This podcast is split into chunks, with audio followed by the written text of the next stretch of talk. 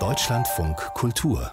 Buchkritik für viele Ostdeutsche, für manche Westdeutsche auch, ist der Umgang miteinander nach wie vor ein Feld voller Konflikte, man kann auch sagen, eine offene Wunde für manche. Was da im Argen liegt, das zeigt sich öfter auch im Umgang mit Kultur, mit Filmen, mit Büchern, mit bildender Kunst, die in der DDR entstanden sind.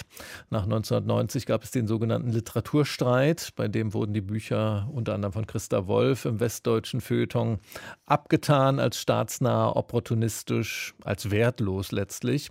Ähnliches ist passiert beim Bilderstreit um die bildende Kunst aus dem Osten. Um diesen Bilderstreit geht es in einem neuen Buch der Historikerin Anja Tack. Riss im Bild, Kunst und Künstler aus der DDR und die Deutsche Vereinigung, so heißt dieses Buch. Und das hat der Kunstkritiker Ingo Arendt für uns gelesen. Herr Arendt, wie schaut denn Anja Tack diese Auseinandersetzung an? Aus welcher Perspektive macht sie das? Ja, Herr Mayer, äh, Anja Tack ist ja Historikerin. Sie will jetzt kein letztinstanzliches äh, ästhetisches Urteil über die Frage fällen, ob das nun alles gute oder schlechte Kunst äh, ist, die da entstanden ist.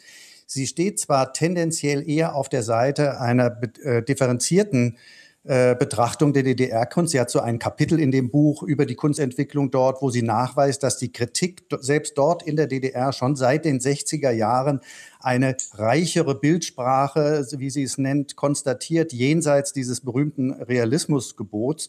Und spätestens äh, seit 1989 ist für sie eigentlich die Formensprache der DDR-Kunst, wie sie sagt, perforiert in tausend Richtungen, von dem Großmeister Willi Sitte, Realist, bis hin eben zu diesen punkartigen äh, Performancegruppen der Autoperforationisten. Aber als Historikerin geht es ihr in dem Buch im Kern um eine Diskursanalyse. Sie will also nicht die Kunst selber untersuchen, sondern den öffentlichen Streit darüber. Und das mhm. macht sie auf einer Quellenbasis von Artikeln und Essays in Zeitschriften und Magazinen. Und ähm, da will sie eben nachweisen, dass immer mehr außerästhetische politische Kriterien eine Rolle spielten. Es geht ja, wenn man so will, also um Struktur und Triebkräfte gesellschaftlicher Debatten. Und ähm, wenn, und, Oh, jetzt höre ich mich selbst im Echo. Ähm, aber ich versuche es mal trotzdem. Ähm, das, warten Sie mal, das versuche ich hier zu korrigieren. Ähm, wenn Sie sagen, Sie bezieht sich auf Artikel und Essays, ähm, bei vielen Ostdeutschen sind eben auch die Ausstellungen in Erinnerung geblieben, die sich mit Kunst aus dem Osten, aus der DDR auseinandergesetzt haben. In Weimar gab es zum Beispiel 1999 eine Ausstellung, da waren Bilder aus der DDR in so dichter Hängung auf grauer Folie zu sehen, bei schlechter Beleuchtung. Also die wurden eigentlich wie Ramster ausgestellt. Äh, von, greift Anja Tack auch solche Beispiele auf in ihrem Buch? Ja, die Ausstellung, die Sie jetzt erwähnen, die heißt ja, hieß ja Aufstieg und Fall der Moderne. Und das war sicher so ein Tiefpunkt in der Auseinandersetzung um die DDR-Kunst.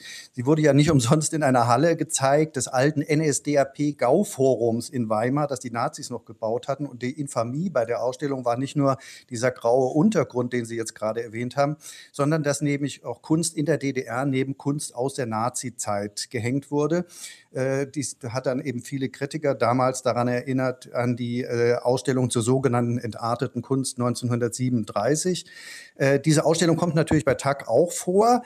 Äh, sie sieht sie auch kritisch, aber es ist natürlich nur eine der Wegmarken, die sie auflistet. Sie hat auch Ausstellungen im Westen im Blick, äh, deren Nachhalt in der öffentlichen Debatte sie untersucht, etwa die berühmte Ausstellung Westkunst 1981 im Museum Ludwig, wo der Direktor damals kein einziges DDR-Bild äh, aufnahm. Aber es werden natürlich auch solche Debatten beleuchtet, äh, wie die um den berühmten Bitterfelder Weg 1959, die Konferenz in der Kleinstadt, wo es eben darum ging, äh, Kunst von und für Arbeitern mhm. zu propagieren und bis eben hin bis zur Leipziger Schule.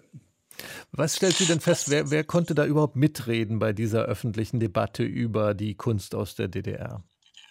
Naja, es ist natürlich kein Oh, jetzt haben wir, die Leitung knisterte ja schon merklich vor sich hin. Ah, da ist Ingo Arendt wieder. Wir haben Sie gerade kurz nicht gehört nach meiner Frage, wer da mitreden konnte. Vielleicht setzen Sie da nochmal an mit Ihrer Antwort. Also wer war das? Wer konnte etwas sagen zur Kunst aus der DDR in dieser Zeit nach 1990 öffentlich?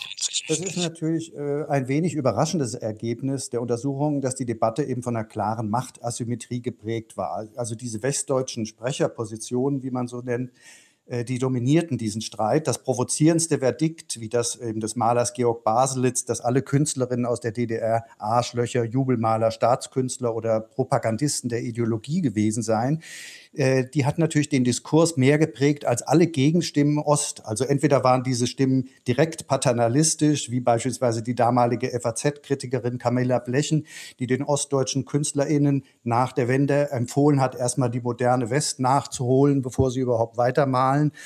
Oder sie haben die Wahrnehmung eben durch ihre soziale und ökonomische Macht geprägt, etwa der Hype um diese berühmte Leipziger Schule, diese neorealistische Schule so um Neo Rauch, die ist ja eigentlich von westdeutschen Kritikern losgetreten worden oder einem Mann wie dem Schokoladefabrikanten Peter Ludwig aus Köln, der auch Kunstsammler gewesen ist. Und die hat eben dazu geführt, beispielsweise, dass DDR-Kunst und Leipziger Schule im Westen als Synonym angesehen wurden, was natürlich überhaupt nicht stimmte. Und das ist äh, so ein Ergebnis ihrer Studie. Der Studie von Anja Tack, Riss im Bild, Kunst und Künstler aus der DDR und die Deutsche Vereinigung im Waldstein Verlag ist dieses Buch erschienen mit 540 Seiten, 54 Euro ist der Preis. Besten Dank an Ingo Arendt und entschuldigen Sie bitte hier unsere technischen Schwierigkeiten.